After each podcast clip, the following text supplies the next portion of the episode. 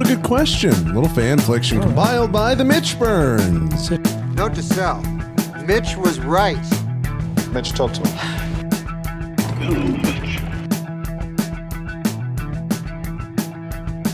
Hey, Film Vaulters.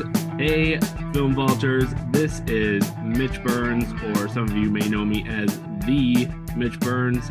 I am here today with Pete Abeyta, the master at dropping the beat for the CinemAddicts podcast. He is the master at editing podcasts, and he is the master co host at the Middle Class Film Class podcast. And he is here with me today. Pete, how are you? Oh, I'm great. I'm a master, am I?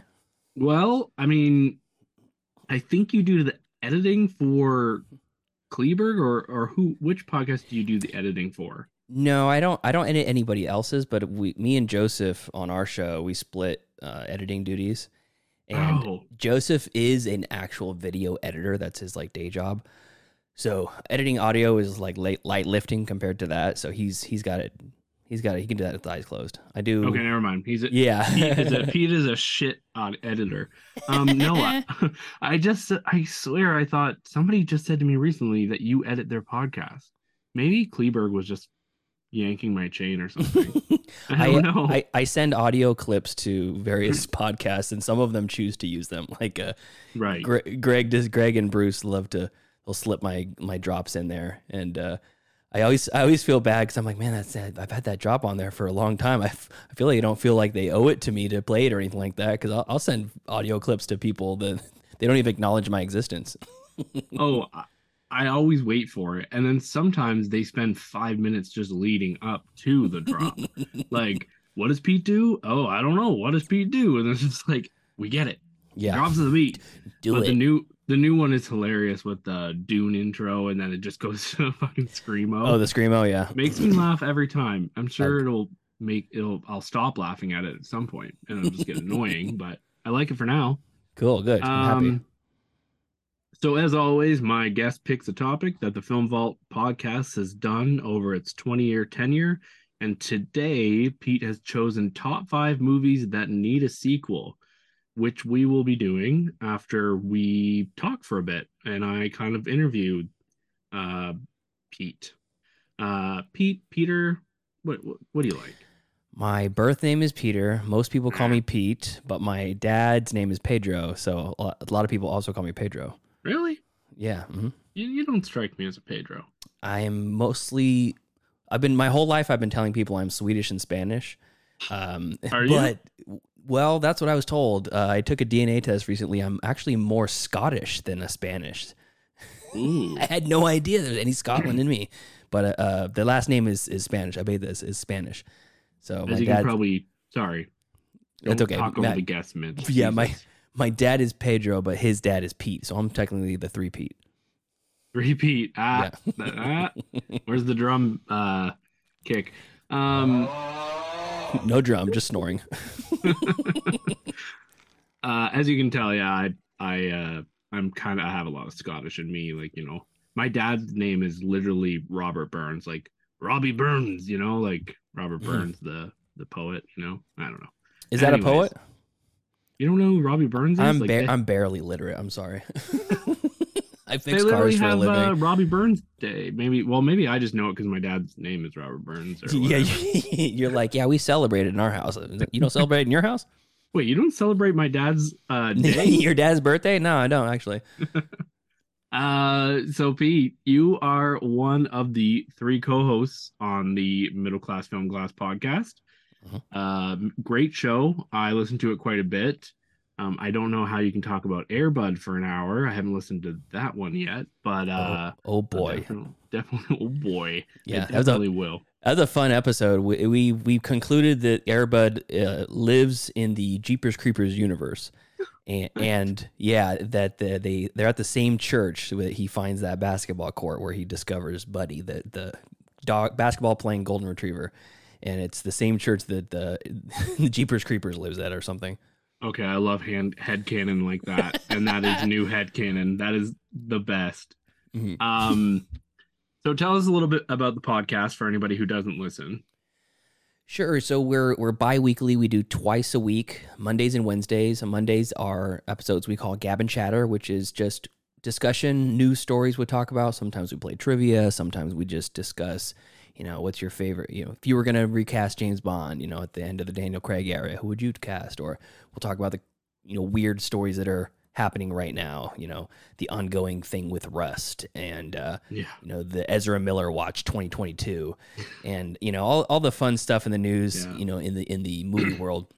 And then what we just discuss and have fun. And, and then at the end of the episode, we do streaming picks. So all three of us will recant what we watched that week that's streaming for free, if it's worth your time, if it's not. And all three of us, Joseph and Tyler and myself, have um, different tastes. So if you're listening in and you're like, I watched that thing that Joseph recommended, it sucked. But Tyler is my guy. Tyler, yeah. You But want a Hell, Tyler- He- Hellraiser re- reboot, you know, that's uh, Tyler's territory. Does Tyler watch movies? Um, I think he's seen maybe le- even less movies than Brian from uh, TFV. Because Which like is- last week, you got or on the last Gab and chatter that I listened to, you guys were roasting him because he's like, uh, I rewatched a movie and that's about it. That's most. Uh, that's most weeks. But I'll you come. I'll come in with six movies I watched that week, and he's like, you know, I watched six episodes of The Golden Girls and Raiders of the Lost Ark for the twelfth time. Oh no, I just uh I'm actually so this is the embarrassing thing I told you about before. Okay. I am having a really hard time still figuring out who is who. Oh, by really? Your vo- by your voices. I'm like I'm like one day, one day I will be able to hear, okay, that's Joe, okay, that's Tyler, okay, that's Pete. But right now you're just Just three I- guys. three guys. I can kind of who one of you basically runs it. Who hosts it? Like who does the news? Um, I'm. I'm. We. So the thing is, since there's three of us, and the second episode of the week is our review episode, and we have a spinning wheel of destiny that chooses the wheel, uh, the movie wheel, movie of the choi- uh, week. So we'll Mhm. review, you know, Airbud, or right this week it's Before Midnight, the third in the Before trilogy. Yeah, good. and um and the whoever's pick it is so that's joseph's pick this week he's hosting so oh, I, okay. I i operate the board and i do the outro generally. I'll lead the outro and um so G- greg likes to say that i'm the chairman of the board of middle class film class. Maybe it's because i'm most active on the social medias and stuff and kind of pimping Right. the page out and stuff. And you know i do the outros but we split we split hosting duties three ways.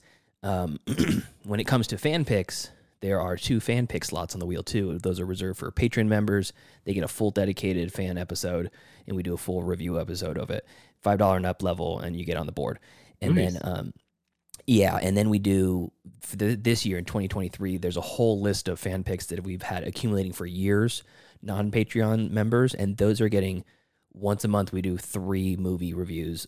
All three of us watch one separate movie, and then do one, one like bonus episode.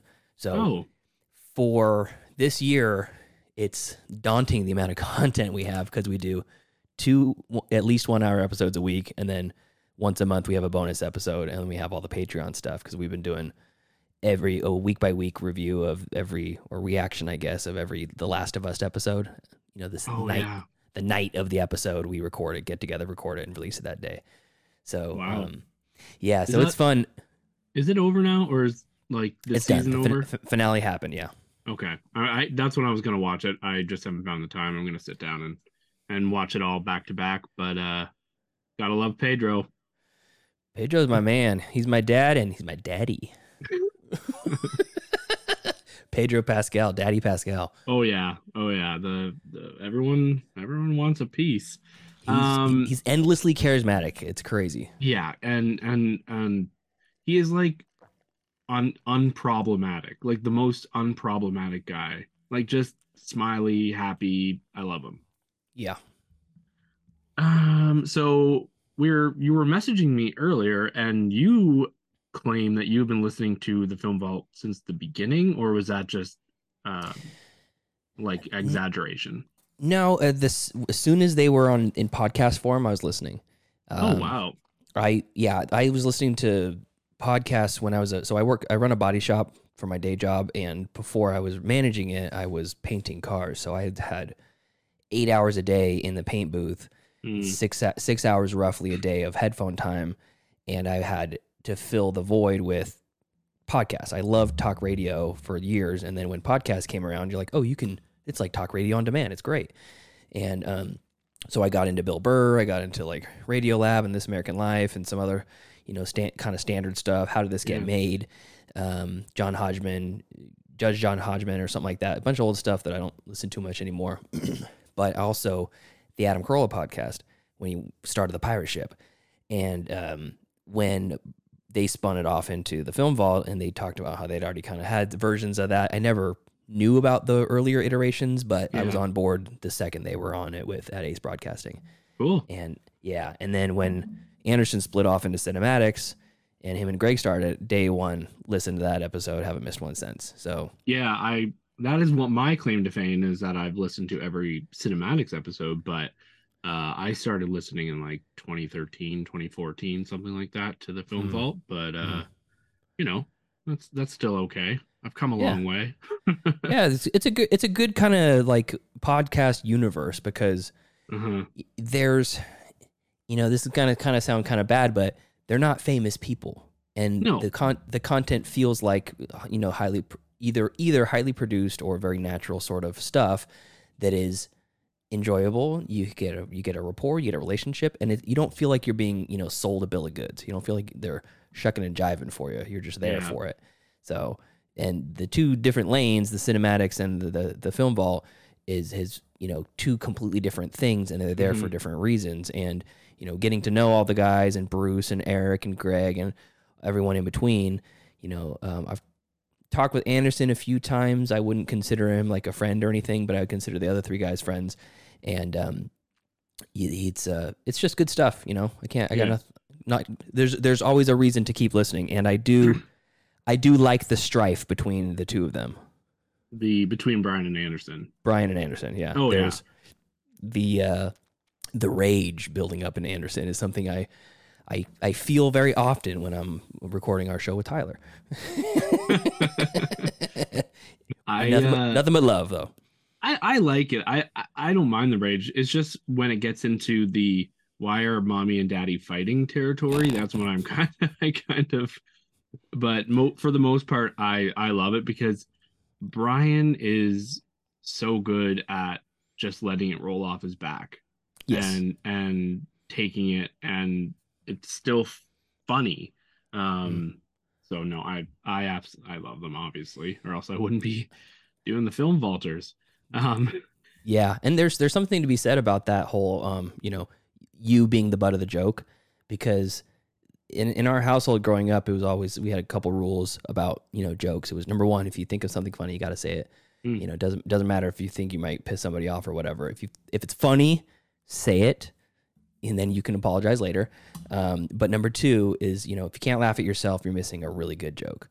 So being That- that being the heel of the joke is fun and it's does it doesn't mean you're a heel you're just the heel of the joke it is something I've had to learn as I got older that I I love to joke and at other people's expense, you know, Mhm. because sometimes that can be the funniest humor, but not at their expense, like with them, right? Uh, We're all laughing. But then someone says something about me and I'll I'll I'll be the first one to laugh my ass off. But then two weeks later I'm like, do I really have a big forehead? You know? but so I've gotten Mitch- better at it and yeah. mitch let me let me reassure you the answer is yes you do have a big forehead Perfect. Great. Thank you. Rents it out for billboard space. It's a five head. Yeah, there you go. um, so what are some of your favorite movies, Pete? What do you love? Um amadeus and um one flew over the cuckoo's nest both from Mhm. milos forman fantastic Just watched that movies. last year. uh cuckoo's nest Yeah. Yeah, Mhm. it's uh, it's something else. I've probably seen it three, four times, and I, I, I watched it pretty late in life, and it's Mhm. just it's so g- the characters are uh, just beautiful, Yeah. very very uh, very deep characters. And then I I was not joking. I was halfway joking about being barely literate. I just don't read a lot. I uh, I, I I pick up a book, I start reading it, I fall asleep. hmm Where I, I can engage in a movie, and it and it really entertains me in a different way, engages my brain in a different way. But I did we read the One Flew Over the Cuckoo's Nest book, and it's really good. Oh, okay. Um, So uh, There Will Be Blood is one of my favorites. Phantom Thread. Um, Ew. uh, mean, Sorry. Sorry, did I say that out loud? Joseph and I saw Phantom Thread in theaters together very excitedly because he lo- he also loves PTA. He loves the cinematographer that he uses. He uh, Joseph is a ca- camera operator and editor, so he Oh, yeah, respect, respects it from a different perspective. And uh, There Will Be Blood is just great, and it's like getting the band back together. DDL and PTA back at last, and it was it was not the movie that either of us were expecting. I was pretty disappointed leaving the theater. Watching it a second time with kind of the glasses on of a dark comedy made it way, way, way more enjoyable. And then I, I watched it a third time and was absolutely fun. I, I'm it may have surpassed There Will Be Blood for me. Hmm. So those are Well, my I- favorite favorite two PTAs for sure. I do have to say that it's one that I've never forgotten. I remember the whole story, and you don't just remember a story like that or the movie if you disliked it. So Mhm. I did like it on on some level, but I just, I guess I'm just frustrated because I just feel like it was da- Daniel Day Lewis's last role, and Mhm, mhm. you know, uh, it just He's- yeah. So it- He's I the queen. was- He's the queen bitch of all queen bitches. He's Yeah. so he's so petty. It's it's like a Mm. roadmap for pettiness. It's almost on Jessica Walters level from uh, Arrested Development, except for with, yes. but with a British twist where it's not quite so obvious that he's being an asshole too. Um, And Oh. Jack Black's like the opposite, where he keeps saying, "Oh, I think I'm gonna retire," but then he just pops up again in something else, and he never actually retires. And and he kind of says like, "Oh, I think I'm ready to retire," but then he's in weird at the pool scene, and, yeah, and yeah. so like the complete opposite. But. Um, I'd say maybe also uh, The Emperor's New Groove is top tier for me. Um, that was that almost made my list today. Oh, interesting. Yeah, Yeah. that's except for except for it had a sequel, and it was. Uh, I haven't seen it. I don't want to sully it for, with my uh, tarnished memory. I forgot Um, about it. And then um, Crouching Tiger, Hidden Dragon. Nice, Those are kind of my top tier. nice. I'm glad I asked. Yeah. I was, do your movie tastes align more with Brian or Anderson? Ooh, definitely Anderson. Yeah. Yeah, yeah. I mean, I, I can appreciate a cheesy movie, and it's like, but mo- for the most part, if if he's if Anderson's saying you need to go out and watch this, like Riders of Justice or something, most most recently Dinner in Yeah. America. Yeah. I think Dinner in America I picked up from the uh, Find Your Film guys before they Me merged with CinemAddicts. but when you know Anderson's kind of on the same boat, just what a great relationship those two characters are. Yeah. Um, if Brian says it's a, I don't really see a whole lot of movies. You know, now that I think about it, that Brian gets super excited about, like telling people you must go see this movie. It's the best. Yeah. It's it's mostly like, yeah, it was really it was a pretty good movie. I didn't expect much, and here it was, and it was a great movie. yeah. You know, I- I not do shouting like it from the when he gets rooftops like Anderson. Sorry, what was that? Not shouting it from the rooftops like uh, Anderson does. Yeah. Yeah, exactly. That's why Anderson has two movie podcasts, so he can go Mhm. over to the other one and shout it from the rooftops. Mhm. Now that we've determined you're a CinemAddicts fan, who uh who do you align with over there the most, excluding Anderson? Um, that's Bruce. Yeah, Yeah. I think Bruce too sometimes, but Me- uh, I would say Eric maybe. Really? Yeah. Yeah, there's there's uh Bruce and I will message back and forth on on Messenger, and um he's like, hey, if you haven't got a screener for this yet, um you you should be looking out for it, you know, or check this thing out when it hits your radar. We, we were t- we were chatting back and forth about Swarm most recently, Mm, and uh you know smoking causes uh, coughing. There's two two weird interesting projects that are you know one's already out and one's hitting theaters soon that yeah. it's uh yeah it's it's it's fun it's it's cool being uh you know becoming friends with those guys too because they all have a, a really really interesting take on not only just movies but life in general so eric i consider a good friend greg as well bruce as well on this on the latest uh, uh, episode of uh, CinemAddicts anderson was very right about his uh, determination of of bruce. Bruce can take apart a movie and he is one of the best i've heard that can really talk about a movie and its layers and and you immediately know how he feels about the movie and why. It i love listening to him talk and i've told him that before like your reviews are Yeah. great so yeah he's he's a he's a brain in that regard and i Yeah. i like i like when he really lets loose and will ta say uh um like this movie stinks and here's why i Mhm. love it but he's yeah, and he's never mean about it too. Like because you know, four star Greg like probably loved it, and then you know Bruce will he'll he, air um Jesus Greg will run around and say, okay, Bruce, what's your pick? And and Bruce just laughs and then well, and I know I love it. It's, Yeah. It's, so anybody listening, it is a really good show, and if you are into movies, you have to listen because they literally watch for the indies and movies you wouldn't think to see. It's how Mhm. I I first noticed The Innocents from last year and Petite Maman and uh, Holy Spider and you know all movies that were you know in my top 20 of last year were Mhm. ones that they got me onto first. So Uh, um, two, two, two quick notes on that. Uh, Ali Abbasi, who directed Holy Spider, also did Mm-hmm. Bor- Border, fantastic movie, Norwegian movie. oh, Um, a while back, we did an episode on that early on in the podcast. But Ali Abbasi directed the f- two final episodes of the Last of Us series. no way, really? Oh, yeah, cool. yeah. So there- there's a little there's a little ticket for you, little breadcrumbs to get you to the, the end. Um, and then the other thing is, uh, the one one of the things I love about Greg is he's very self deprecating about his uh, personal life and how he has no he has none. And uh, oof, one day, um, we were we were t- reviewing Raising Cain, uh, De Palma the disaster of a movie that I, I freaking hate. I, did, I didn't hate it, but it was just just a weird movie that was ungood. And uh, I was like, I, you know, I bet Greg loves this movie. So I just sent him a Facebook message while we were recording, and I said, hey, "Can you call in?" He goes, "Yep, I'm not doing anything." Yep. he immediately called in to defend Raising Cain, No which was way. great. yeah, That's it was- amazing. It was super fun. I uh I, I may or may not have uh Greg lined up uh to be on here. So uh, Nice. and it's gonna be an interesting episode. So uh people look out for that. I don't know when it'll be, probably in a couple months or so, but uh Cool. because he's a busy guy, like interviewing movie, like Yeah. he's he's busy. So but again, he doesn't have a life, but he's busy. Mhm, yeah. Uh, oh my god. Weird how I'm that works. So, and then the other, the last question I uh, really wanted to ask is a memorable film vault moment for you. What's like something you think back on and laugh or love? Oh gosh, there's there's a lot of them. I think probably um, I really like some of the better with beans. Or some of them are better than others, but it's a great it's a great running gag. Yeah. Like early on in the better with bean, there was some just hilarious, contagious laughter moments. Um, Mhm.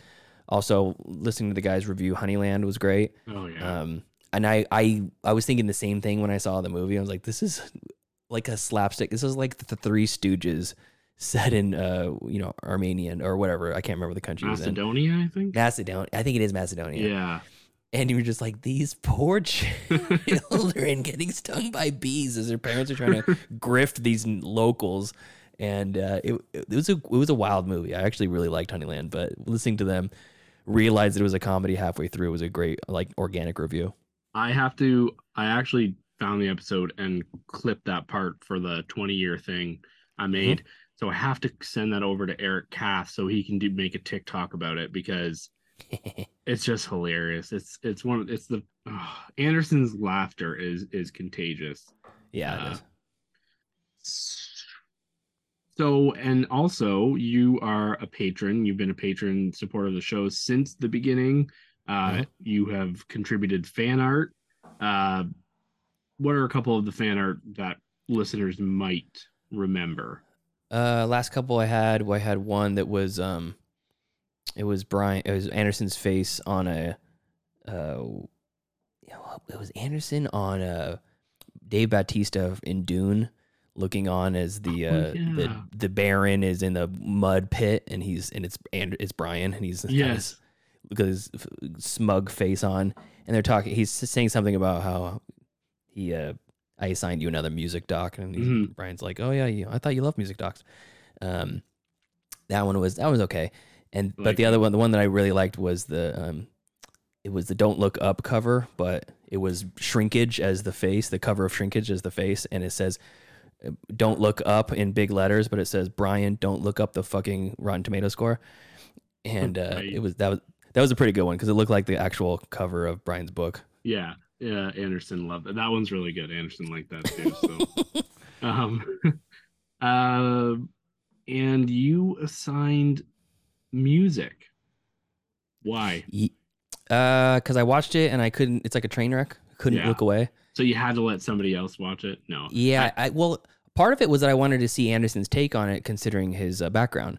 You know, there's I I en- enjoy you know working with development developmentally disabled adults also. Mhm. Um, you know, I haven't done it in any large capacities, but it's like a soft spot for me. Yeah. and um, I really, I, I can see the good intentions, Yeah. and I like to assume the best intentions in people, but that whole project was really just pretty wrong-headed from the beginning, and it's like, Yeah. you know how they say, um, the Congress says, you know, I don't, I don't, I can't define pornography, but I'll know it when I see it. And Right. it's almost like the second you see something, you're like, oh, this is porn, or this is dirty, or I shouldn't be looking at this at work, or whatever it is. Yeah. You know, it it is a half a second, a split second. yeah. The second you see Maddie Ziegler as music, the character, by the way, her name is music. Yeah. Um, the second you see her, 10 seconds into the movie, you're like, oh, God. Oh, boy, how did this make it past so this far? Oh. it's not one scene in, and you're like, Jesus Christ. So a little schadenfreude and a little I did want to see the perspective. And Anderson had a really nuanced perspective about it too, which was Yeah. uh, a less outrage uh, culture than anything, which I could appreciate from him. like they've only ever let me assign them one movie and Hmm. uh it was alien versus predator so i didn't really get that And That- never again. They said never again. yeah yeah exactly i never really got that nuanced of a uh of a review it was basically all i remember is that atticus came in and said what are the black doggies daddy. Daddy, what are those black doggies, Daddy? yeah, I, I, I assigned them music and then uh, also The Kid Detective, which was a, a gem that I discovered from Jason Kliegberg of Force 5. Hmm. watched it, absolutely loved it. Adam Brody as a uh, Hardy Boys type kid detective that's now grown up and he's a loser. Great plot, fantastic movie. oh okay i've never seen it but i uh Oh, it's it's Canadian too. is it Yeah, right up your alley. that means nothing to me All right. Uh, so we'll get into our top five, top five movies that need a sequel. Originally done by Anderson Bryan at the Film Vault on October 7th, 2011. And they Mhm. have not done it since. So uh, you think that's probably one that's ripe for uh, a redo, is what my thought was. Um, and why did you pick this one? There's there's a couple of movies that just off the top of my head, I uh I can I always think, man, be, I wish I could get a sequel for this. And my number one is that movie, the first Yeah. thing I think of when I think of this topic. Um, Music, too. but uh, yeah, music, music too. uh, Back in the habit, and it's it's it's like they have a, a very pr- prolific pr- and uh, prodigious uh, catalog back back catalog from the film vault, and some of the stuff it's like, eh, I, I they probably nailed it. You know, I could think of the five best you know restaurants or you know bars or whatever that I'm thinking. It's probably either a combination of Anderson's and Brian's list together or Brian's from start to finish. You know what I mean?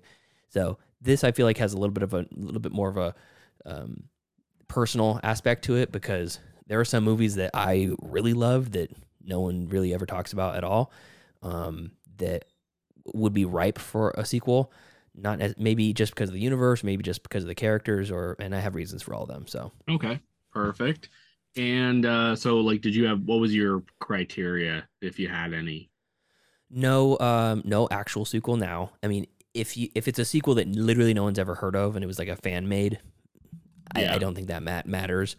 Um, and that's pretty much just it. As long as it doesn't have one already, and then just personally what I like. Okay, so one of mine would be the third in a, you know, it would make it a trilogy. So I guess I Oh, okay. went with threequel, but I didn't even think of it. Sure. But yeah, so mine would be a third, but um, the other thing I said is there can't be a sequel in the works already. Mm, mm, mm. And I don't the other think one, I'm, I'm, I'm looking now. One of mine does have a sequel in the works. Yeah, and I like um but some of them are you know just mentioned or you know someone's maybe writing a script, but Yeah. I didn't count those, but if they if it's really in someone is actually working on it and there's been like a cast decision, then I didn't include it. Sure. Um, and uh, I said also said it has to be possible, right? Like some of the cast has to still be alive. got it. Got it. Got it. yeah. So Citizen Kane two. yeah, exactly. Twelve angry Rose, men. Rose Rosebud's Revenge.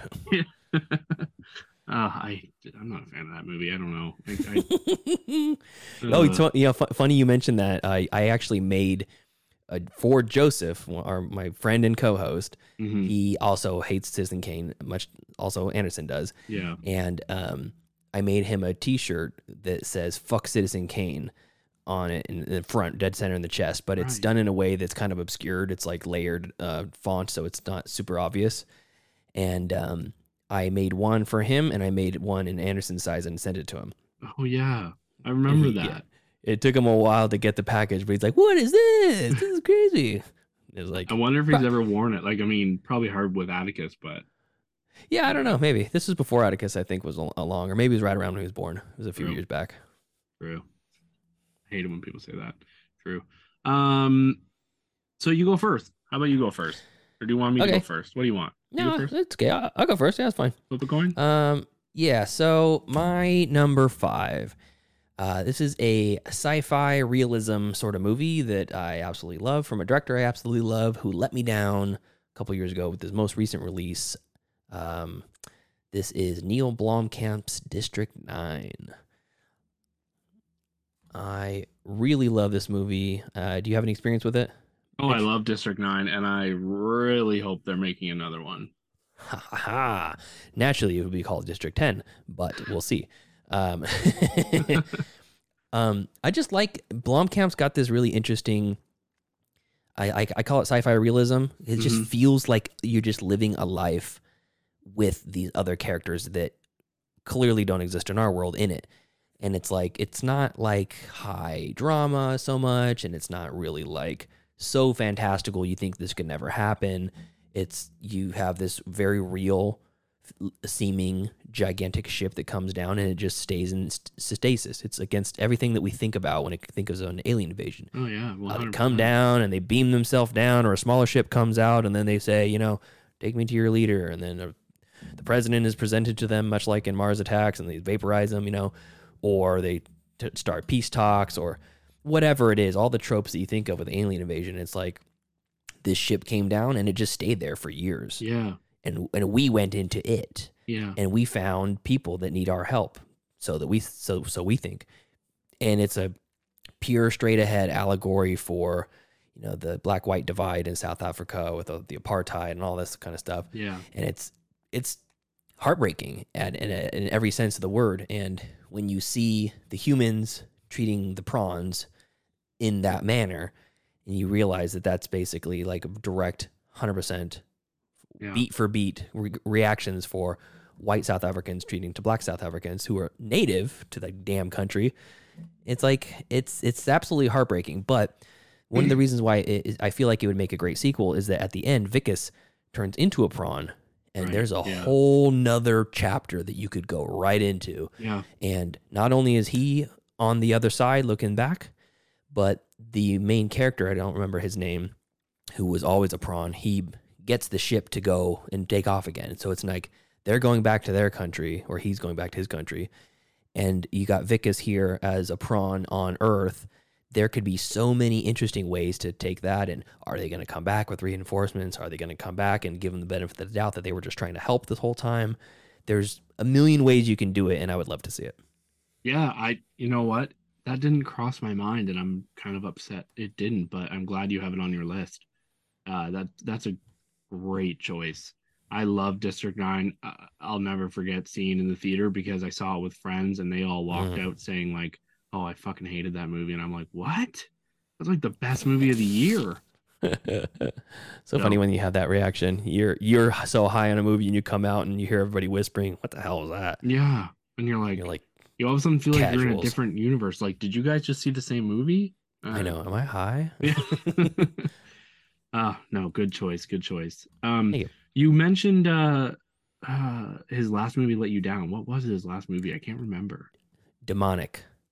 Oh, demonic. 2020 or maybe 2021. I can't remember. No wonder I can't for- remember that movie. It was terrible. Yeah, yeah. There was like it, it wasn't to me. It wasn't a, a, an atrocious movie. It just my expectations were pretty high, and it was a f- it was fine. There were some interesting things there. Uh, Joseph really liked it. I, I was pretty low on it, but Yeah. uh, it was it's it, it it felt like it had some really interesting things they could have Mhm. done with the whole like um uh, alternative reality sort of universe, and they just did nothing with it. It was yeah, One hundred percent. Was that a drop or was that just you making that noise with your mouth? That's like a- just me, like a just- third yeah. grader. yeah, exactly. Just kidding. Or you can take it. You're a man. Oh, That was me. that was you. I did that with my mouth. So number five for me is oh probably something nobody wants but me. I want to see, and this is my my threequel, The Descent Part Three. Oh, interesting. Have you seen, seen the the- second one? What you haven't seen the second one? No. It's pretty good. It's obviously not as good as the first one. The first one is top ten horror movies of for me, like of all time.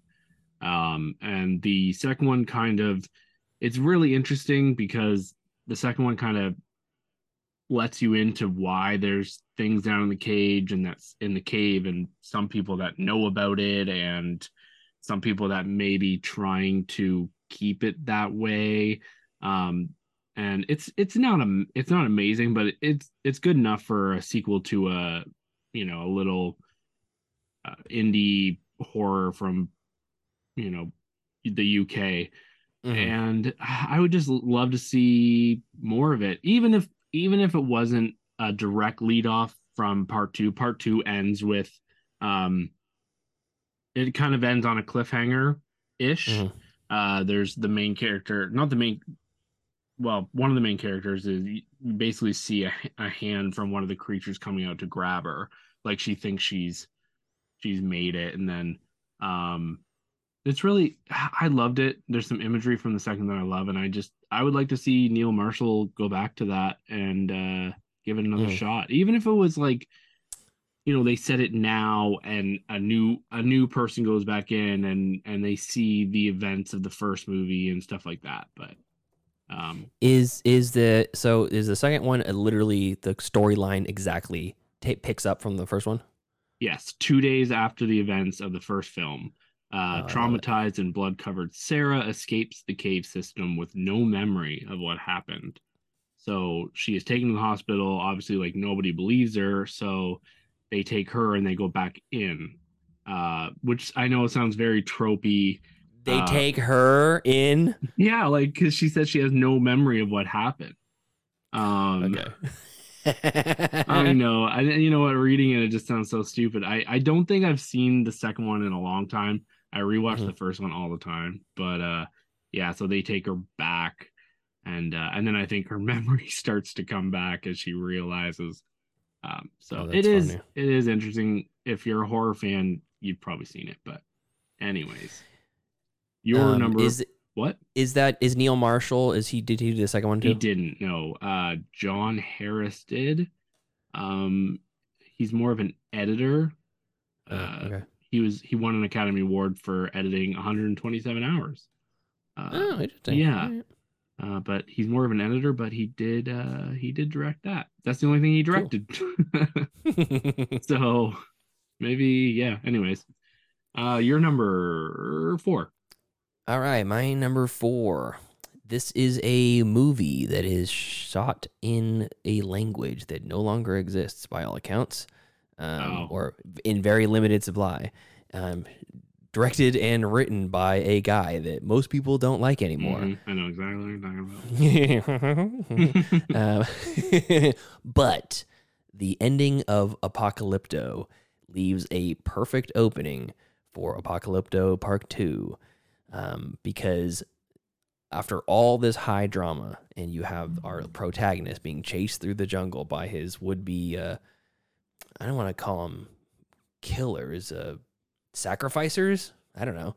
He's he's essentially basically being chased because you know they want to sacrifice him or whatever, and it's great, like sort of predator esque, sort of uh, you know living by the laws of the jungle and using your surroundings to you know, defend yourself and this and that.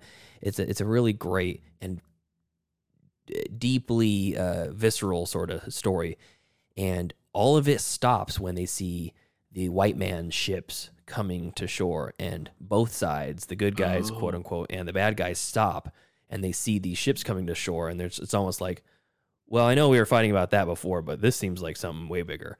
And now, now what? I feel like there could be an an, an endless amount of stories that spring forth from that just ending there. Yeah. Um, I'll be completely honest. I haven't seen it. Apocalypto. Woo! I just spoiled a big one for you. Maybe we should put a spoiler warning at the beginning of No, that. I actually have heard that before. I, Okay. uh, I now that you said it, I remembered the ending. Someone has spoiled it for me before, um, but I don't know why it's one I just keep forgetting to watch. You know, uh, it's Yeah, there- there's- There's a lot of the, like things about it when you hear about the project that makes you kind of think, okay, this might be homework, but it's it's not. It's it's a very fun action sort of drama, and um, the set pieces are great. The character designs are great. It's all sp- spoken in this native tongue.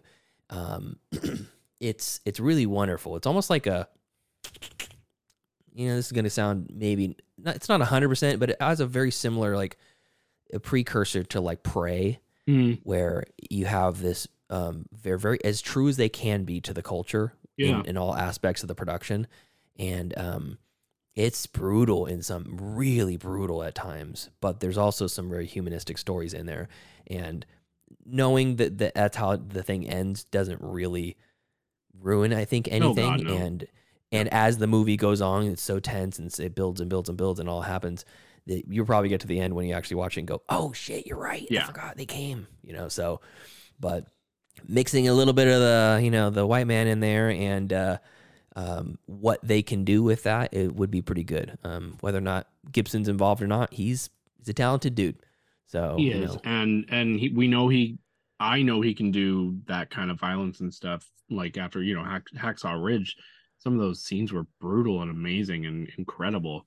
Uh, so I I I need to go watch this. I, I feel it's a, it's a great watch great watch Okay. Uh, my number four, I think, is an obvious one. It's kind of like right out there.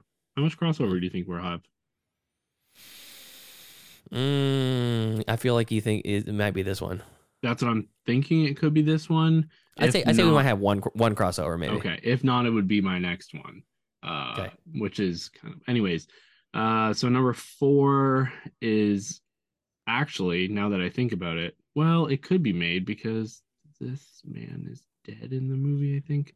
Anyways, um, uh, 2012's Looper, um, starring Bruce Willis, Joseph Gordon-Levitt, and Emily Blunt. Uh, Great I. I just think that world, the Looper world, is incredible, and even if maybe the time travel doesn't make sense or whatever you want to fight about, I just think Rian Johnson could, you know, take a break from the, uh, what do they call it? The Knives Out Kni- knives out Yeah. and come just and even if it's the same world, you know, we got Emily Blunt's character with the daughter. The daughter could be, you know, grown up. Uh it's a boy her the rainmaker yeah, the Rainmaker. It's a boy. Oh yes, boy. yeah, I knew that. Oh my god. he had like the kind of cleft lip sort of thing and- or maybe something funky like that he, he that that that character is uh terrifying when he wants to be yeah. Yeah, that end that ending is great with the with the house and what happens and all. oh yeah But um but I couldn't they like uh I don't want to say the spoilers, but both like Joe dies, both though Joe's. mm mhm. Right. So I just spoiled it. But uh so I don't really want to spoil it, but here we go. well, so if- yeah, I'll maybe I'll bleep that out. But so he they wouldn't be in it, but I just feel like there's definitely a story there that could be told. Yeah. Uh-huh. And even if they could wanted to find a way to bring, you know, young Joe back, right? It doesn't sound like Bruce Willis is gonna be doing any more movies, sadly. Yeah, Um, you, you could do that. You could have like a, a prequel before the events of Looper, and it's Joe. mhm. I mean, you could do it two ways. You can Yeah. do it in the alternate timeline after Joe grows up before he becomes Willis. Yeah. But it's, it's, Yeah. it's Jogo. It's Jogo getting older, and he is older in real life, so he could be playing himself on the alternate timeline before Bruce Willis realizes what happens and what goes back. Yeah. You could do that, which would be its own set of fun. Yeah, because I Or you could I do- would be totally fine without having the Emily Blunt and and her son in the movie. Yeah. I would rather it be like about another looper or or something like that. That's Um, yeah, that's the other way you could go with it. Is just this this setup mhm. about the future gangsters and sending people back in time to kill them and loopers and all that stuff. That that's a great premise on its own. So you could go anywhere with that. Pick Yeah. anybody. Yeah, exactly. Like pick, you know, put in like Tom Hardy or somebody. Pedro And- Pascal. Pedro he's, he's the new he's he's the new protagonist. Well, and well, do him and Joseph Gordon-Levitt look alike? No, well, that wouldn't make sense No, because yeah, no, he's just a completely new character. yeah, exactly. Um. So, anyways, Looper, I think is pretty obvious. Uh, I love that movie. By Yeah. the way. so good, so good. I mean, the thing is, obviously, we're picking these, and they would be a good, and they would be good. like Yeah, in in our world, this would come out, and it would be really great. so Looper is, I know it could be fucked up in so many ways, and obviously, I would only want Rian Johnson behind the wheel. Uh, but you know, Rian Johnson has made some crap before, so has he? No, I'm thinking. what uh, the only the only thing I haven't I didn't like absolutely love of his was Brick, and it was like really really really early on stuff. Yeah, never mind. It wasn't it wasn't bad. It was just a you know just a, a young project. You know, young young early in his career. For a second, I was thinking of Nicolas Winding Refn. For a second. Oh, okay. That's why I conflated the two. I've loved everything Rian Johnson has done, so I take that back. Okay, Nice. so your number three. Number three. Okay, so my number three is a movie that at the very end of the movie literally is almost like, here we go, here's part two. And just completely that the, the movie ends there and, and credits run. Um, this is a future sci-fi action sort of adventure movie called Alita Battle Angel from Mm. 2019. Yes, um, Good movie. Alita Battle, yeah, Alita Battle Angel. I just caught up with last year, um, and it is starring a young Rosa Salazar as the titular character, as the eponymous character, as Ryan said. Um, Christoph Waltz, who doesn't need to be in the second one, although I really do love him. His character was just fine. Um, and then Jennifer Connelly. Mhm. There's a number of other characters that play kind of like CG sort of creatures and characters and stuff that are kind of hitmen, future hitmen that are you could take it or leave them. They're mainly voice actors at this point. Um, but there is a cameo, an uncredited cameo by Edward Norton as the big bad. And he has not one line of dialogue in the whole thing. And you just see him lingering in the background in certain shots. And you're like, is that Ed Norton? What is he doing here? When is he coming in? And then the movie ends. You're like, what the fuck? I don't even, why? Yeah, I definitely I don't even remember that with Ed Norton. yeah. you have a better He's memory a- than I do, obviously. But He's the dude. Yeah, he's the dude that's like pulling the strings of all these like Yeah. uh, hitmen, these these uh, warrior people. And the pedigree behind this movie is directed by Robert Rodriguez, Mhm. written by James Cameron, and written by Laeta Kalogridis, who you may not recognize the name, but uh, wrote for Shutter Island and um, a couple other big projects. But Shutter Island is the one that really was like, oh yeah, yeah, Love, love it. Love Shutter Island. Um, and then, um, of course, the ending is just literally a cliffhanger, but in a very CGI heavy movie that did really well in it. I mean, there's Mhm. definitely some cartoonish looking scenes in some parts, but the characters and the creature design, it's kind of like hand in hand. The characters are more like creatures yeah. um, is very inventive. Each one of them is different on their own accord. Um, there is emotion. There's it's a little too like kiddie sort of. It's PG thirteen and it feels like a low PG thirteen to be honest, minus the violence. Um, I would like to see a, a good R version of a sequel where the CGI has improved in the next, you know, in this five years or whatever since the last one came out, and uh, James Cameron throws a little bit of his uh, Avatar weight around and uh, brings in some really really cool stuff to the sequel. I think that would be a, a blast, and it's rumored to be in product or in pre-production. Oh, really? Yeah, this is the one. Oh, okay, awesome. I mean, I I love this movie. It just it's kind of weird how it came and went, but uh it's definitely had a cult following, and I'm assuming that's why they're making a sequel. But uh a good choice. I wouldn't have thought yeah, of it. it- I think people um people kind of dismiss it because they're like, oh, that's the one with the girl with the big eyes. Oh, that's some that's some weeaboo shit. You know, I, I don't watch anime. Yeah. I can't watch that. It's but like, now anime is okay, like, huge. yeah. Um yeah, No, no, number three. Yeah, that was great. Uh, so my number three is an on another obvious choice. Um, Dredd. Gotta have a sequel to Dredd. Uh, Alex Garland. Uh, he wrote Dredd. Obviously, Mhm. that man is a little busy making some great stuff like Ex Machina and Annihilation and Men.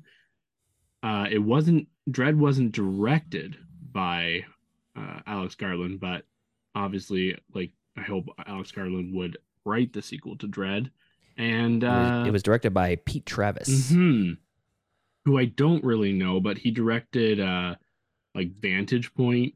Uh, Mhm. That's like the only one I really know of his Vantage Point. Um, and then yeah, The, re- re- the reason I know is Pete Travis is because I absolutely love this movie, and this was going to be my number one, but I'm going to scoot it down to number two. So- love Dredd. Yeah. Love Dredd. Well, I mean, I think as a Film Vault fan, you gotta love Dredd. Mm. Who doesn't love Yeah. Dredd? Like, if you don't love Dredd, It- get out. it's yeah there's a it's one of the few it's one of the few movies where they take a like a 80s 90s property hmm that is objectively beloved but not good hmm um the original judge dredd not not good movie but it is a beloved movie by most accounts and they made something vastly better Yeah. vastly better it's so good Yeah, like the last the last we've heard, Urban uh, Karl Urban said there might be something going on, and those talks were in 2017.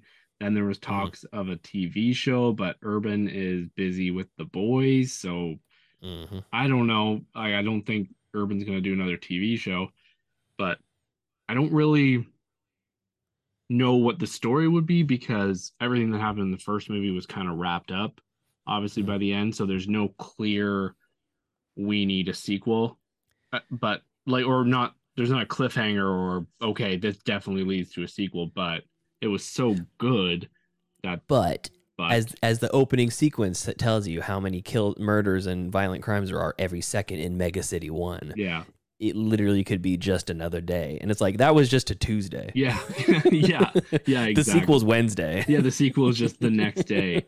Um, and I love Lena Headey in that role, like too, Oh, yeah. Mama, and uh, Karl Urban is great. Like I've loved him for a long time, and to see him kind of get his due over the last little while has been Yeah. great.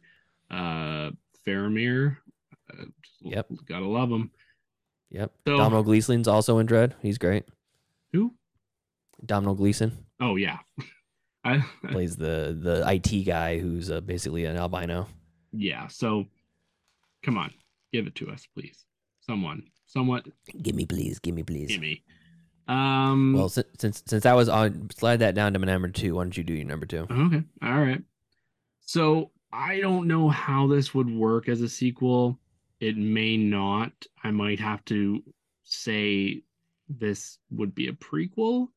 I don't know if you're going to give me shit for that because the ending of this movie le- may or may not have led to the ending of the world.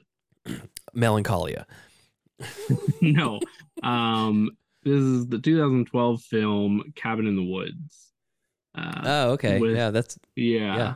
Young Chris Hemsworth and uh Richard Jenkins in there directed by Drew Goddard. And um so unfortunately like I said I think maybe that ending could in some way be retconned. yeah. You know what I could mean? Tweak. You could tweak like the last second of the movie. Yeah.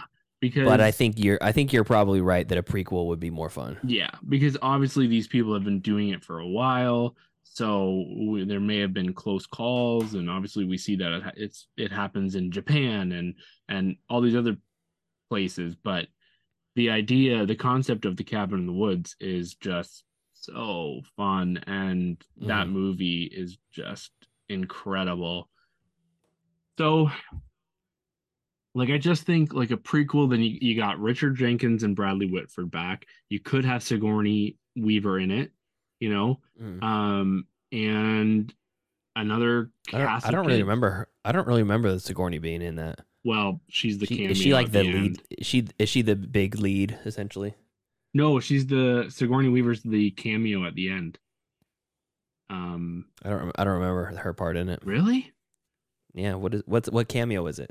So Is she like the demon? no, at the very at the very you know how they need the blood of the virgin to yeah. appease the gods Mhm. well they so then they go down to this room and and sigourney comes out of like nowhere and Mhm. she's like if you don't do this the gods are gonna end the world we need you to appease them and then they end up like killing her and and just saying well fuck the world i guess it's ending and uh, Yeah. and it's it's the two it's the nerdy guy and the girl played Yeah. She by she she essentially gets uh interjects herself to kind of move the plot forward for the real life characters and like clue them in. Say you know here here's the consequences. Are you really gonna let that happen? yeah it's almost She's- she kind of came like, out the of boss or something. yeah like like they called her down like oh we need the big boss and it, it was interesting i i love sigourney weaver but i there i just also see a world where there's a sequel because the movie ends with the two characters like hugging and waiting for the end of the world kind of Mhm. thing but i just feel like maybe somehow it it stops and it doesn't happen i Yeah. don't know anyways I don't know where that even that would go, but a prequel I think is the way to go, and uh, I want to see it right now. Cool. So- that's an that's an interesting pick. Yeah. Yeah. like it. You're number one. Okay, my number one was number two in our in our hearts. Yes. Now it's number one in our page. Um, this this is a movie that is local to Northern California, where I'm from. I I'm I live in the Sacramento area. Baywatch. I lived you. I u- no. I used to live much closer to the Bay Area hmm um, when I was growing up, and this is a Bay Area uh, set story where the Bay Area has a very interesting culture for people who are not from here. There is um, like Mac Dre and sort of this whole like thizzle sort of thing in culture. This like a going going dumb sort of culture is is uh is an interesting subculture. And in the local like rap music in the Bay Area, you get a lot of this. I don't know. It's like a it's a very specific Bay Area way of talking. Hmm. Um, you know, like when you when you go to Mississippi and you, and it's like there's a very specific draw Yeah. And like certain letters that get lo- left off of words or kind of slurred together and stuff. And in the Bay Area, it's very different. And this movie called Blindspotting is a perfect representation of Bay Area like uh, street life and just like daily culture for like an average like young person. Uh, you know, I say young person, the thirties or below, and um, it's basically about the gentrification of Oakland. Mhm. It's set in Oakland and the surrounding cities, and the two characters um, are very very interesting. They're very funny. There's this whole like, have you seen the movie? Oh, I love the movie. Yeah. Oh, you do? Yeah. Okay, cool. Um, and I think this doesn't really get a whole lot of uh, talk. Like nobody really talks about Blindspotting. Yeah, it, it, it Um, got some, you know, murmuring that year, but it doesn't get talked about nearly enough anymore. Um, No.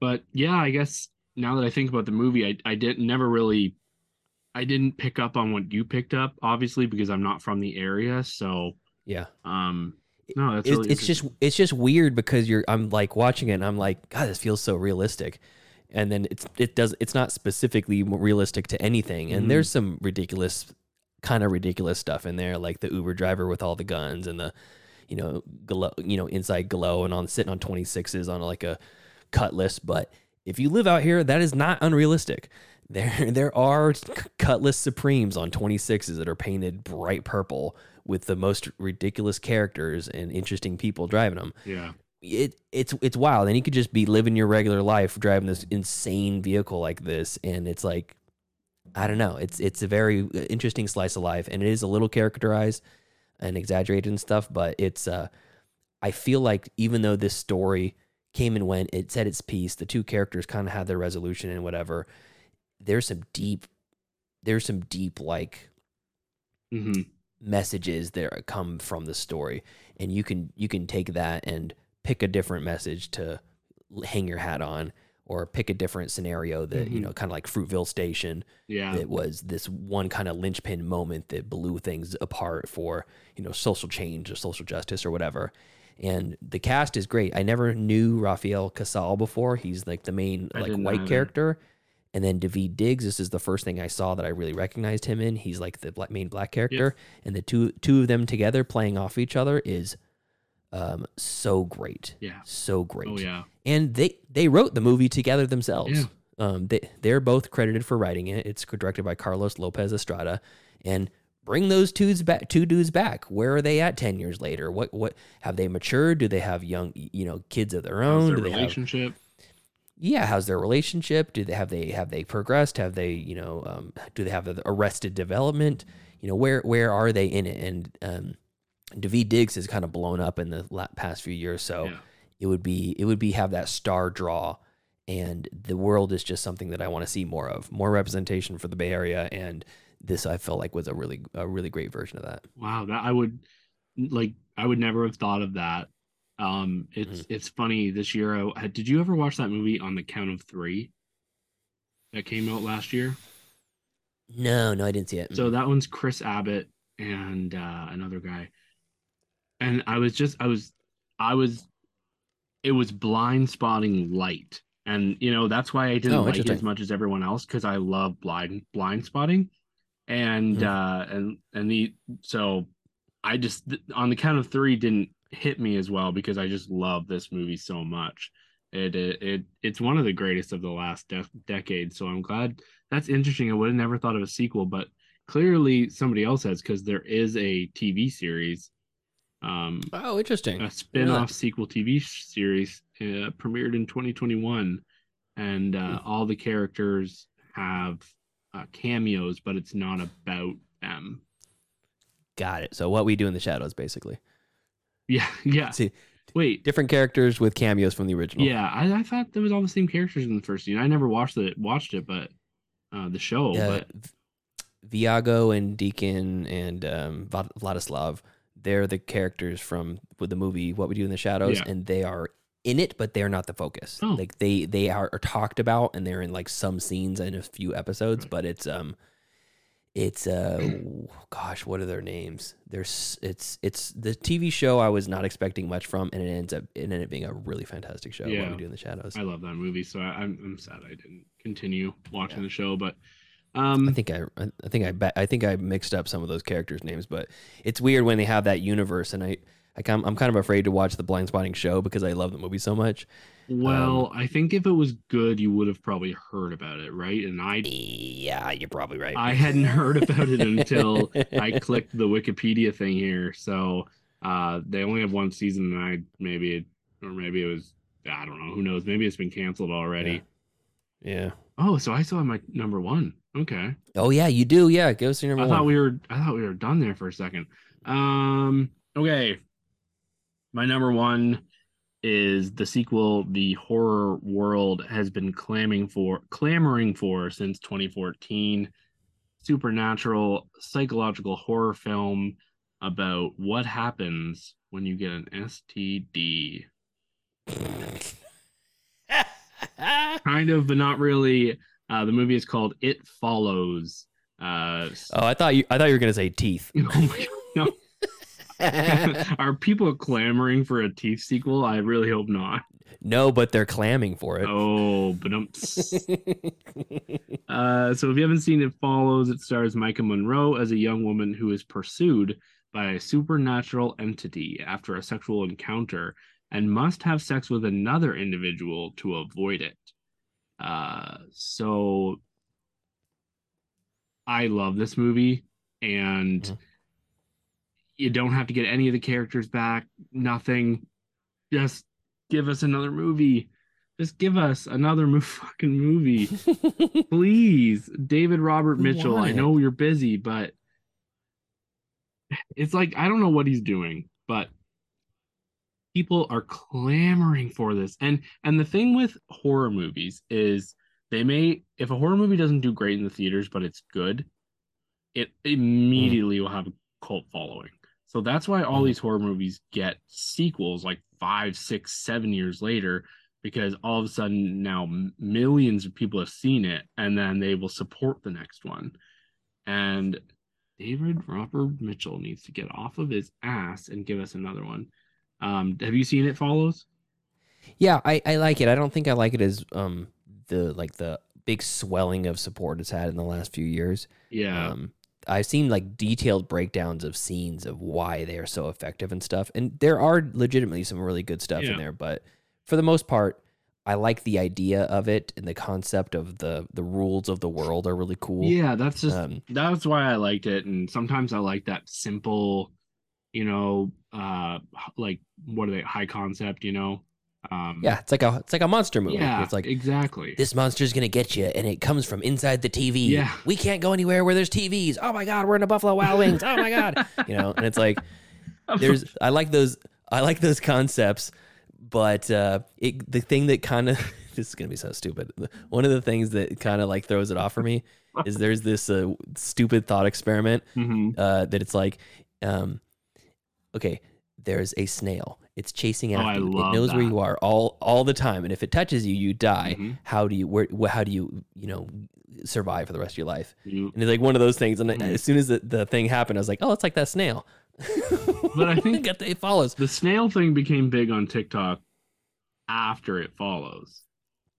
Oh, that snail thing's been around for a minute, baby. Let me tell you. Really think so? I didn't know that because Oh, all of a sudden Oh, it blew yeah. up on TikTok like a year ago.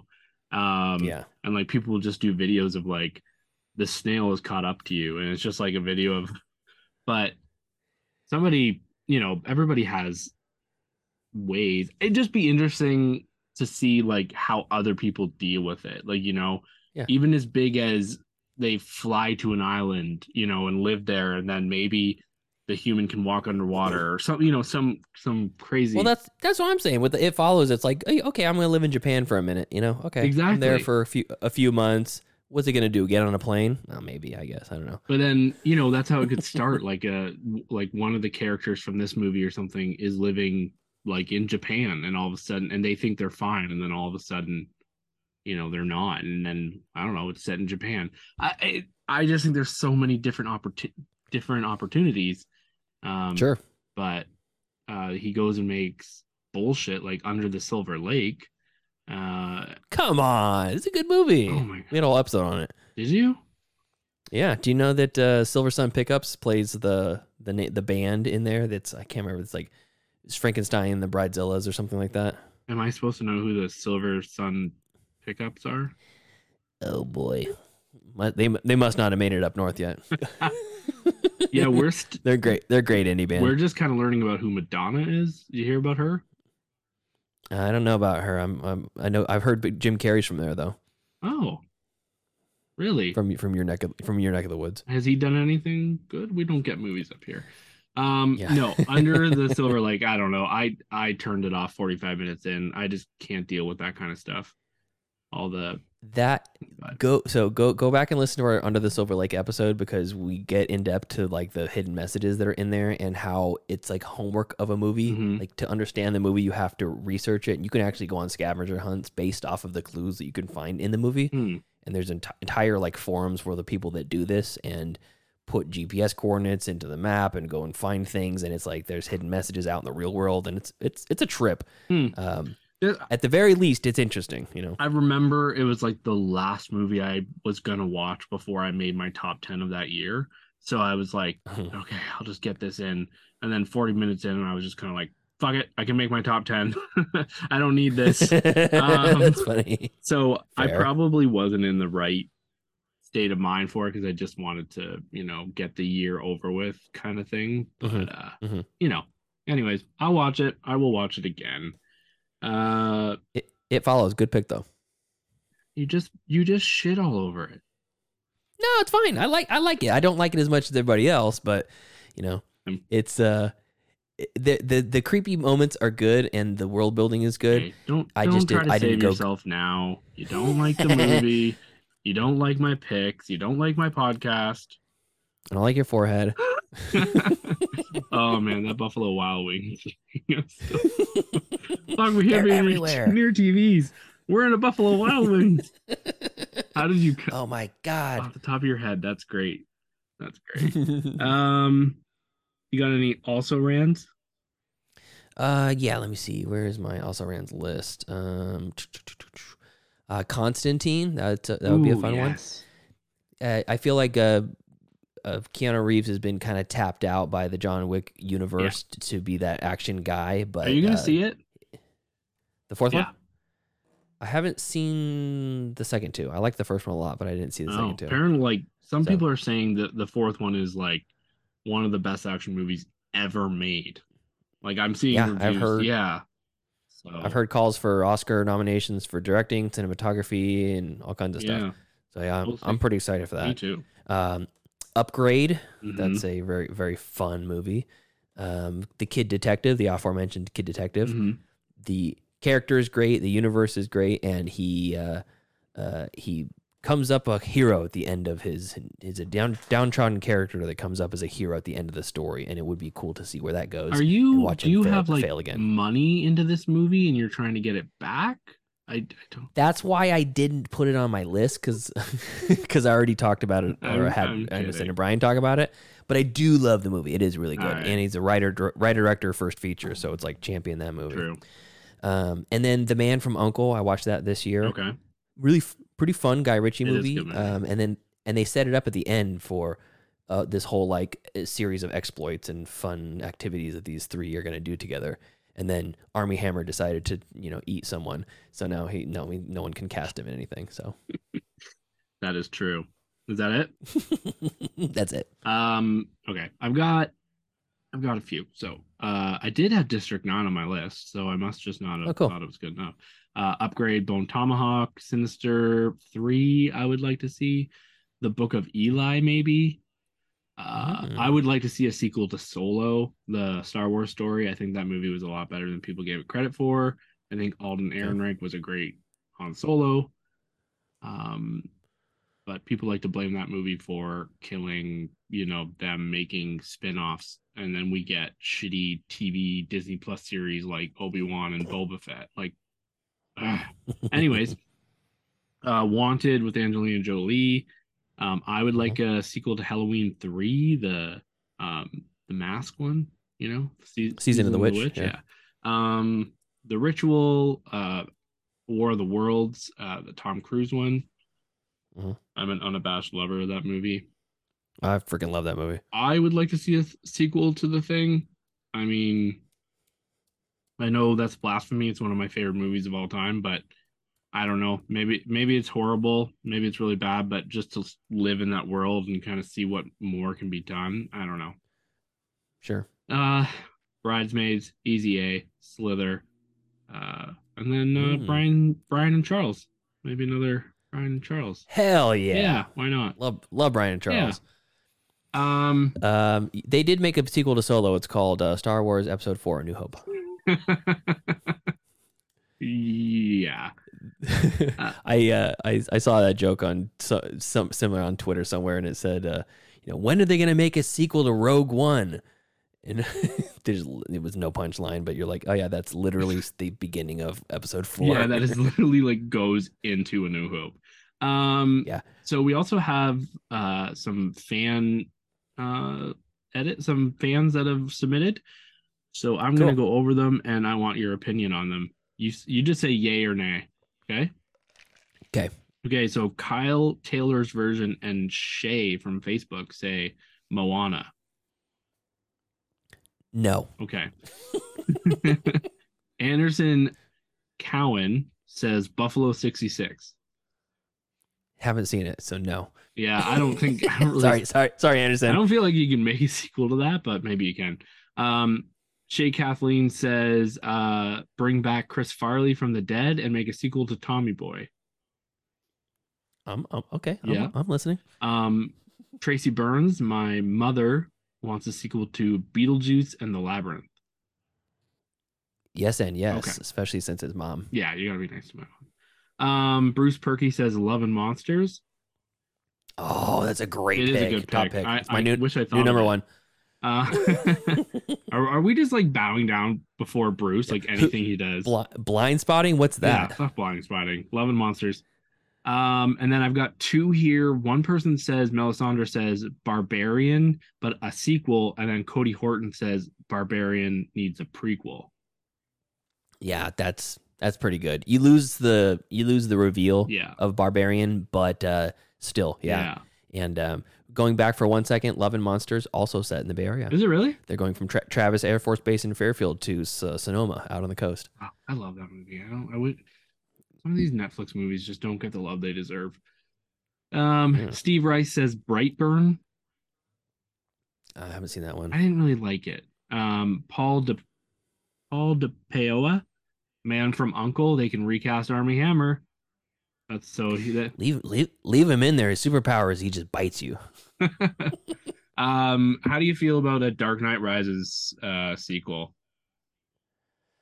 Sure, more Batman. We should have like five Batmans at one time. All five timelines, all happening. Oh, the sarcasm is setting in.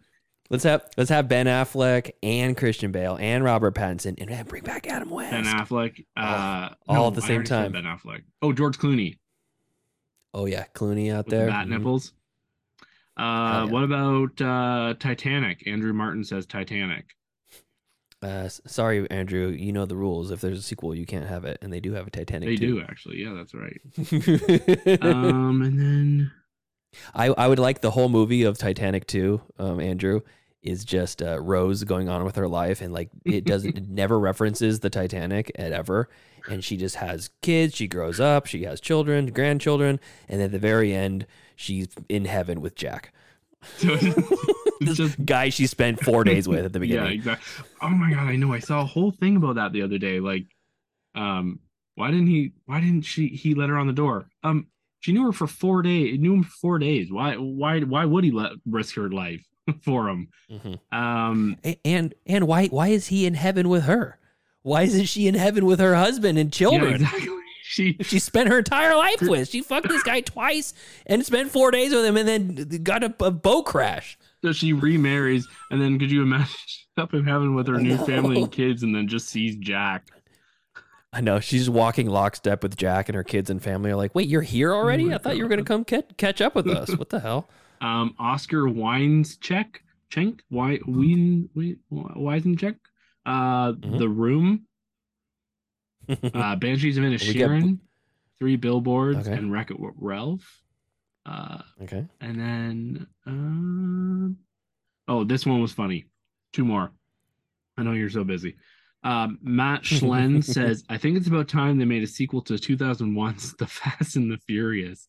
Stacks of cash just sitting on the table." That's funny. Uh, and then Christopher Bennett says seven. Um, Mm. and then in mhm. the comments, uh, they were talking about how uh sequel was written to seven, um, and then made oh, interesting. into a movie called Paul Blart Mall Cop. um, oh fuck now I can't even remember Solace Solace with uh, Anthony Hopkins and uh, yeah someone else Hmm, Colin. Farrell um, Hmm. yeah so now you get to assign me a movie Okay. I have uh, three categories, four categories for you to pick Mhm. from. Do you want music, fantasy, dark comedy, or all time favorites?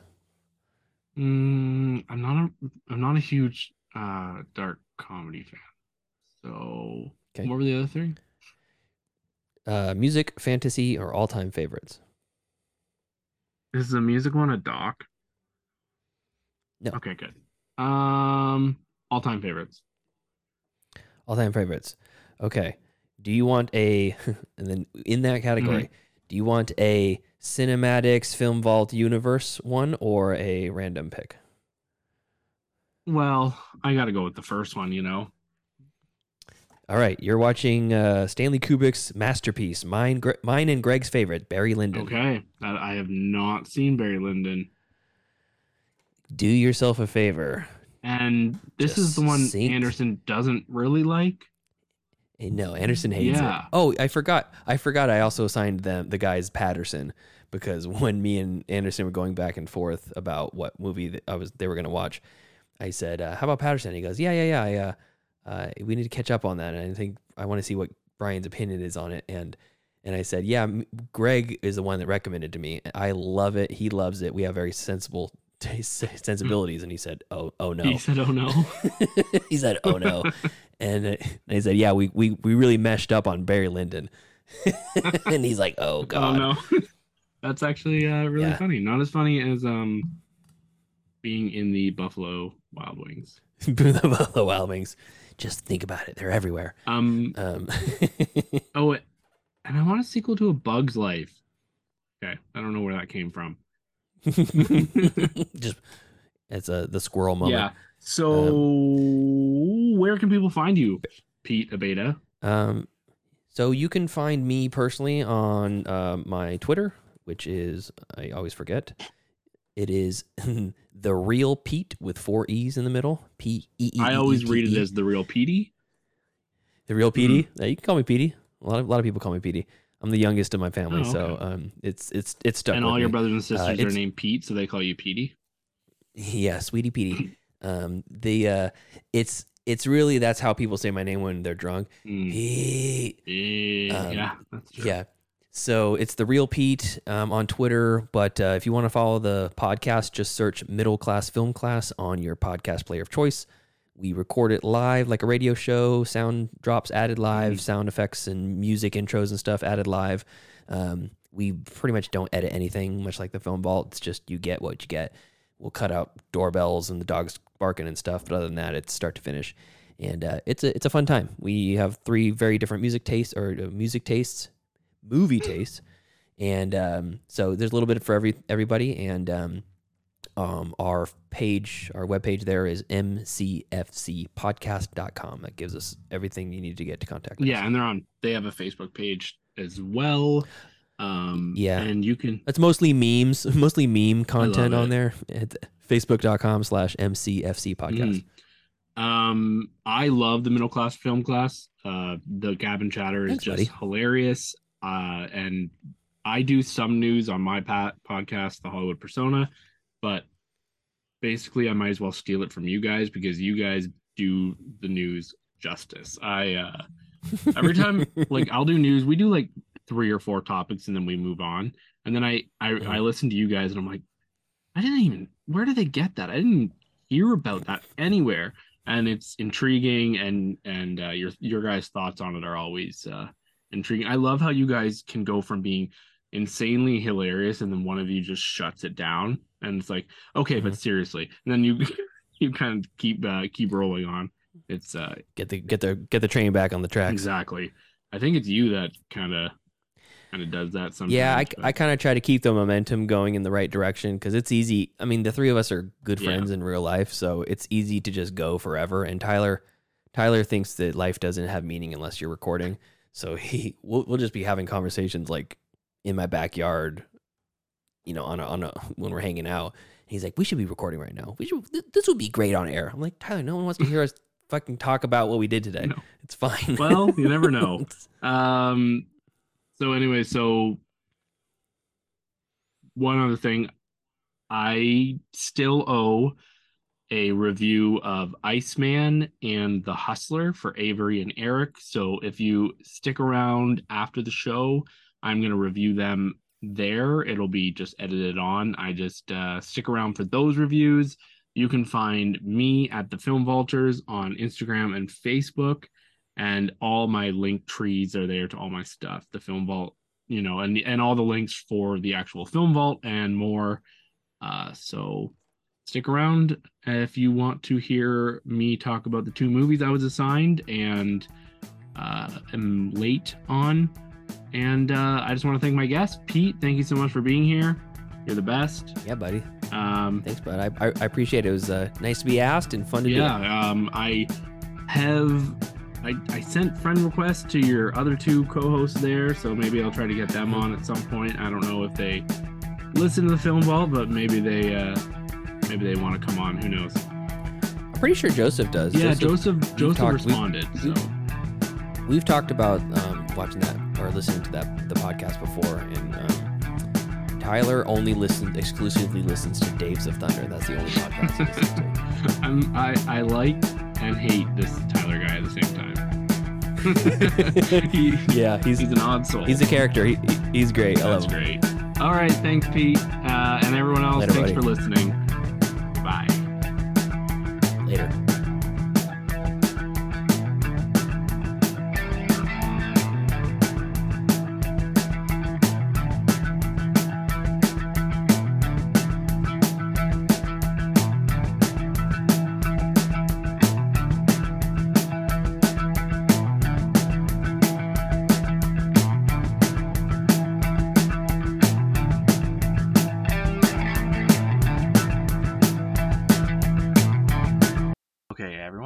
For sticking around. Um, I just have two movies that I haven't gotten around to. Uh, uh, I was gonna say flick fessing yet, um, but that I haven't gotten around to reviewing yet. I guess I can say flick fessing. Um, I am the Film Vaulters, or this is the Film Film Vaulters. So Eric Holmes, he um, he assigned me Iceman from 2017. It is a German, Italian, Austrian film. Um, it's directed by Felix Randau, uh, starring Jürgen Vogel, Franco Nero, Suzanne West, Suzanne West, West, I don't know. anyway, so it's called Iceman or Der Mann aus dem Eis. Uh, it takes place 5,300 years ago and it is a fictional story about a man who was found in the ice in 1991, mummified. Obviously, he wasn't found alive. Um, so it reminded me a lot of like the Northmen and uh, Ni- the Nightingale that came out a few years ago, um, mixed with Ice Age, and I do mean the animated Ice Age, and not just because it takes place in um, a barren ice land, but it does have a similarity. Uh, the movie's only an hour and a half, uh, so obviously I loved Eric for assigning me this. Uh, I love a good short movie that gets in and out, and uh, the movie looks beautiful. The story is a is uh, essentially takes place in the Ötztal Alps, like I said, 5,300 years ago. Um, it's a Neolithic clan, like think Neanderthals. Um, they are they have a leader named Kalab, um, and he is responsible for the for the uh, tribe. And a tragedy occurs. Uh, I don't really want to give too much away because it is a short movie, and I do recommend the movie. Uh, so a tragedy occurs, and he ends up going on a mission. Um, and I won't say any more uh, about the story, but it is obviously definitely very interesting. Uh, the it was it features almost no dialogue, but any dialogue that is spoken is untranslated. There are no subtitles, uh, and it is spoken in Raetian, which is an outdated language that we don't use anymore. Um, it is not spoken anymore. There's some amazing shots in here for a movie I've never heard of, uh, especially one on a glacier. Um, and there's our hero is kind of hiding behind a rock, and then it's a really interesting scene.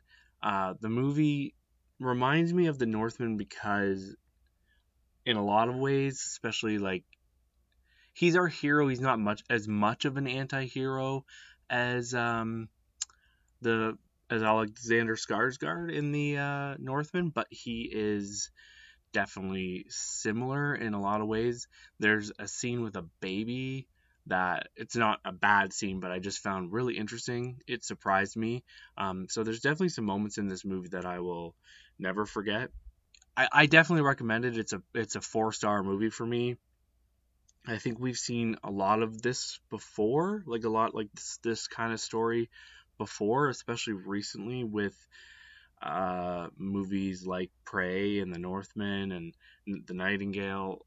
Um, without giving too much away, So the way it begins and ends is really great, and I would highly recommend it to anyone. I think it's a really great movie, uh, a lot of fun, uh, fun, yes, uh, and I'm surprised I'd never heard of it before. Before this is like so up my alley and something I would have jumped on. Uh, so yeah, definitely check it out.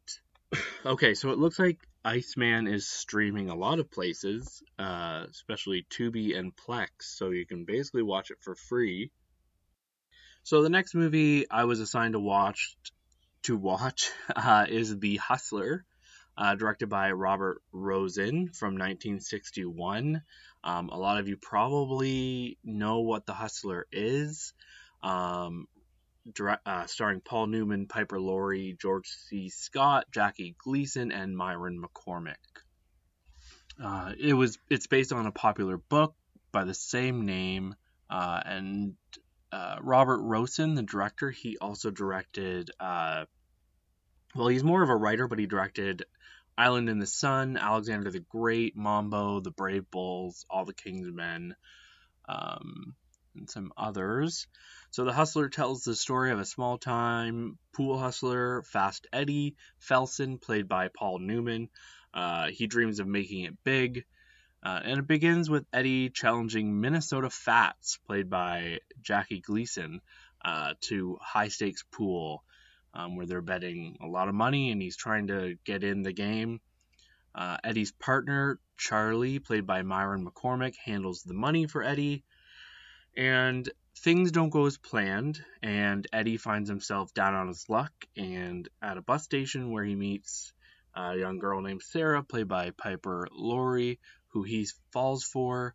And later he meets Bert, played by George C. Scott, who sees the talent in Eddie and wants to help by giving him the money to play pool again. Uh, it's a weird relationship because he sees the talent in Eddie, but always says, constantly says, well, you're a loser. Uh, you'll never win. I don't know. It's a weird relationship, but it, it makes the movie incredibly interesting. Uh, the Hustler is a story about addiction, love, mental health, friendship, not giving up, uh, even when you should sometimes. Uh, the title, The Hustler, has several meanings, double entendre uh, in this movie. The last act is incredibly tense, hard to take your eyes away from um, everything that's going on between all the characters. Um, essentially, there there's two different movies here. Uh, one is about Fast Eddie and the game of pool. The other is his love story with Sarah and their tumultu- tumultuous relationship. Um, Sarah is uh, maybe not entirely well. She obviously suffers some from mental health issues. Um, and him, her, and Eddie have an explosive kind of dynamic relationship. Uh, the movie's a little over two hours, and I could have used a little less of the love story, um, but it definitely makes the ending more impactful and makes it come together uh, better. Uh, the movie was nominated for eight Academy Awards. Paul Newman, Piper Laurie, Jackie Gleason, and George C. Scott were all nominated. Uh, none of them won. And uh, George C. Scott refused the nomination, uh, but he was still nominated nonetheless. Uh, George C. Scott would later go on to turn down an Oscar. He won, one of only three people to do that. he won that for Patton. Um, and he did not show up to the Oscars and he refused. Um, the movie did win two Oscars Best Art Direction, uh, Black and White, which was the category at the time, Best Cinematography, Black and White, which was the category at the time. Uh, obviously, that has changed. Uh, the acting is incredible from everyone.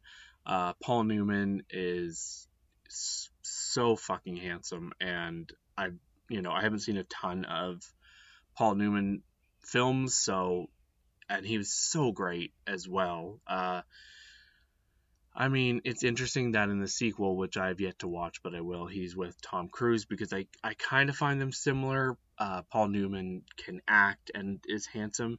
I think Tom Cruise can act, um, not as well as Newman, but Um, and then George C. Scott in this is great, great, great um, as well.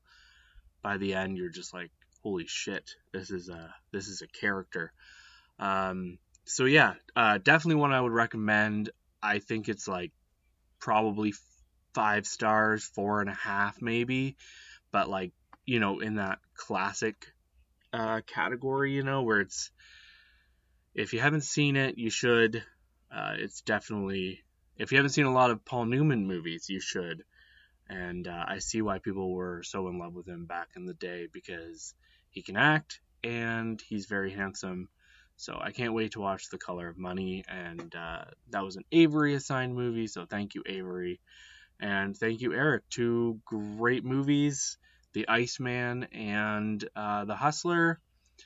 And I am excited to have more people assign me movies. And uh, I'll probably do them like this from now on. So it's at the end. So if people just want to hear the top five and I don't have to keep my guest uh, waiting or they have to listen to me review a movie that they didn't assign me. So, anyways, thank you for listening again to the podcast. Uh, I love doing this and having listeners, people who actually want to hear this, is great. Um, this is also being posted a day late because I had to finish the end of The Hustler. I completely forgot that I hadn't gotten to the end yet. Um, so I had to like run and, and finish that. So, anyways, thank you for listening. Ciao.